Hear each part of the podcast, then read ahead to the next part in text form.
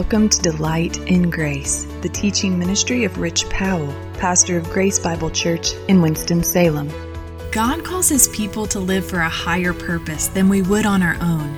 As we abide in Christ and the truths revealed through his word, he begins to change our desires and our attitudes. Our conduct is an outflow of those heart changes, fruit growing from a healthy vine. Today, Rich continues the series Live as People Who Are Free, focusing on 1 Peter 1 14 through 17 and verse 22. This passage calls us to no longer be conformed to the passions of our former ignorance, to conduct ourselves with fear throughout the time of our exile. And verse 22 calls us to love one another earnestly from a pure heart. Let's listen in as Pastor Rich takes us deeper into this text. This is the third part of the message called The Conduct of Faith, first preached August 28th, 2022. Consume the Word of God. Consume it. Not only in having His resources, not only do I have His self disclosure, is even better. I have Him. He dwells in me in the presence of the Holy Spirit. God has taken up residence in me. I am the temple of the Holy Spirit. Together, we are the corporate temple of the Holy Spirit. Isn't that a beautiful thing? Really feeling it this morning, folks. I love doing this with you. we have His resources, His self disclosure in Himself, His Spirit in us. Walk in step with His Spirit filled, sensitive, yielded to the Spirit very, very quickly. The Spirit. He's called the Spirit of adoption. That means we are co heirs with Christ, and I have His inner witness that I belong to Him. The Spirit is in me, confirming that reality, that position. He is called the Spirit of truth, and He enlightens my understanding to the truth of God's self disclosure. He's also the Spirit of power. He gives me regenerative ability to do and be what God has designed me and recreated me to do and be. That's a lot of resource. And that's what I need to be aware of. So, being holy in all your conduct is realized by the grace of God. Also, it is realized simply this by remembering who I am. By remembering who I am. Verse 14, as children of obedience, as obedient children, the ESV says, but it says it, it's actually literally child of obedience, children of obedience, as if obedience were the parent. That becomes our nature right then, right? We are obedient children. That's who I am. It's an idiom, right? As if as if obedience were the parent. But he says in verse 22, you've purified your souls by your obedience to the truth. It's the surrendered trust to God's self disclosure. Number one, I'm a child of obedience. Number two, I am called. I am called. Verse 15, I am called. But as he who called you is holy, you also be holy in all your conduct. What is the calling? The Father has said to you, if you are in Christ, the Father has said to you, Come to me. It is the vocation of your life. 2 Peter 1:10 be diligent to confirm your calling and election what is that calling and election? If turn over to 1 peter chapter 2 here it is. But you are a chosen race verse 9 a chosen race a royal priesthood a holy nation a people of his own possession that you may proclaim the excellencies of him who called you out of darkness into his marvelous light. How's that for identity and purpose? Know that verse. It's a good one.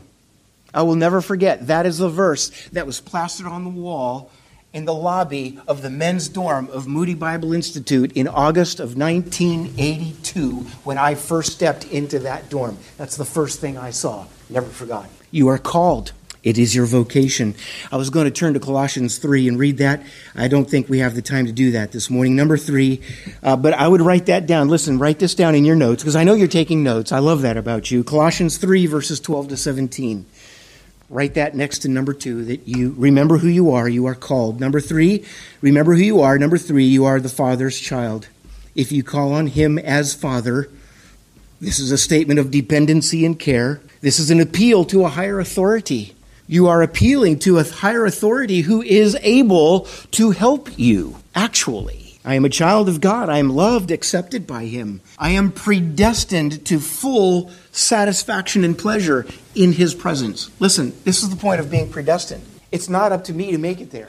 Isn't that good news? It's not up to me to make it there. Dad says, I'm going to make it. hugely comforting. I am a father, my father's child. Remembering who I am, child of obedience, called father's child, and then lastly, you've purified your souls.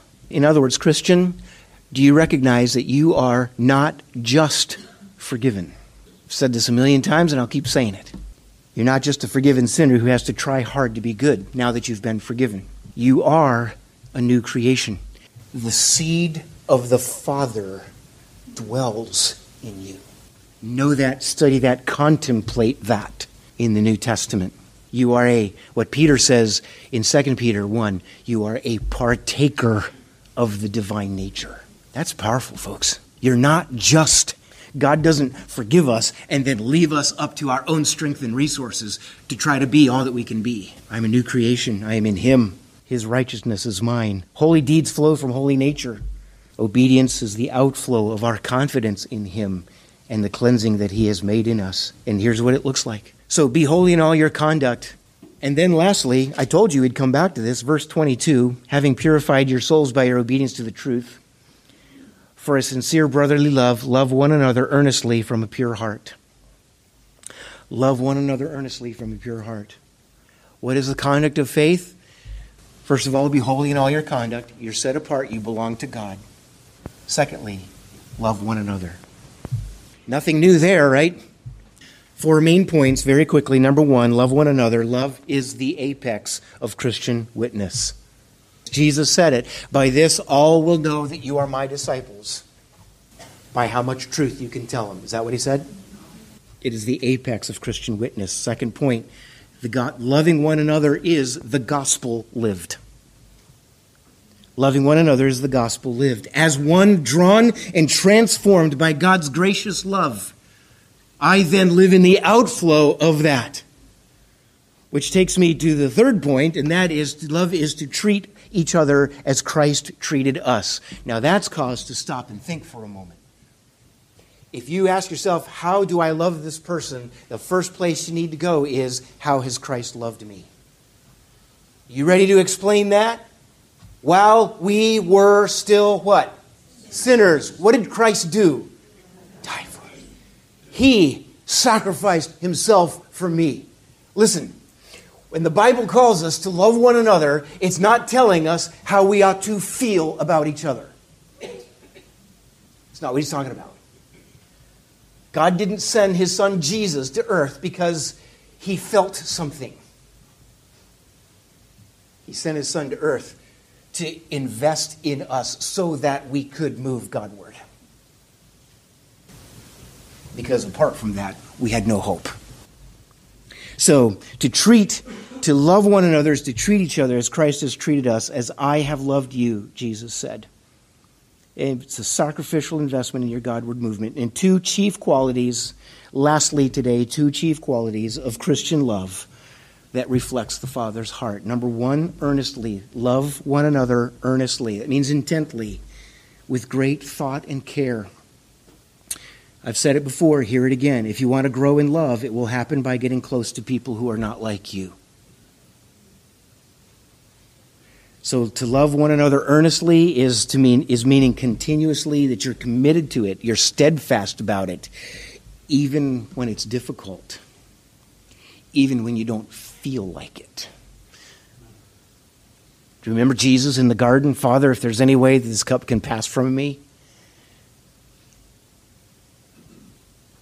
he didn't go to the cross because he had a feeling for you.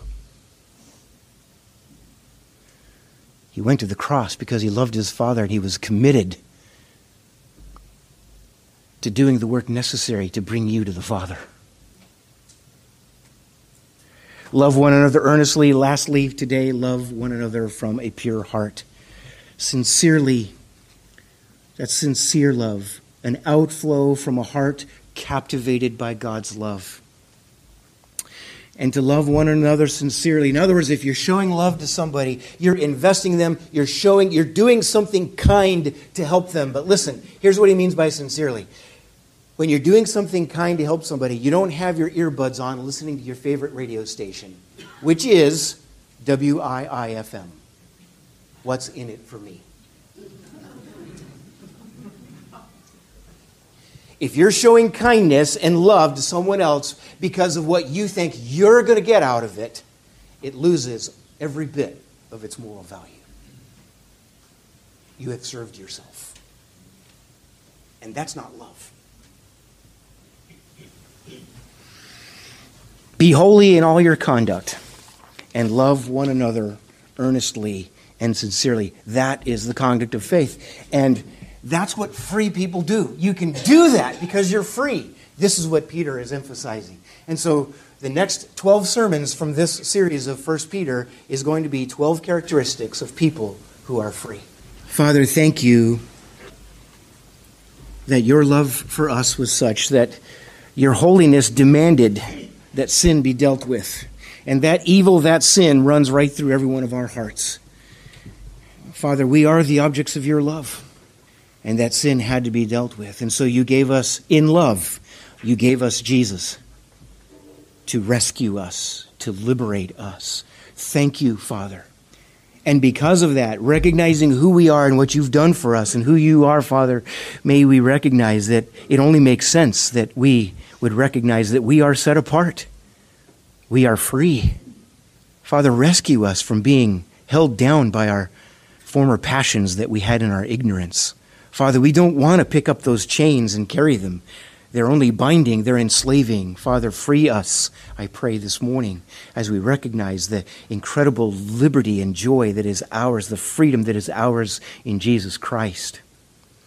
And may that be manifested, Father, as we love one another earnestly and sincerely, as Christ has loved us. We pray this in Jesus' name. Amen. We're so glad you've joined us for Delight in Grace, the teaching ministry of Rich Powell pastor of Grace Bible Church in Winston-Salem. You can hear this message and others anytime by visiting our website, www.delightingrace.com. You can also check out Pastor Rich's book, Seven Words That Can Change Your Life, where he unpacks from God's Word the very purpose for which you were designed. Seven Words That Can Change Your Life is available wherever books are sold. As always, tune in to Delight in Grace, weekdays at 10 a.m.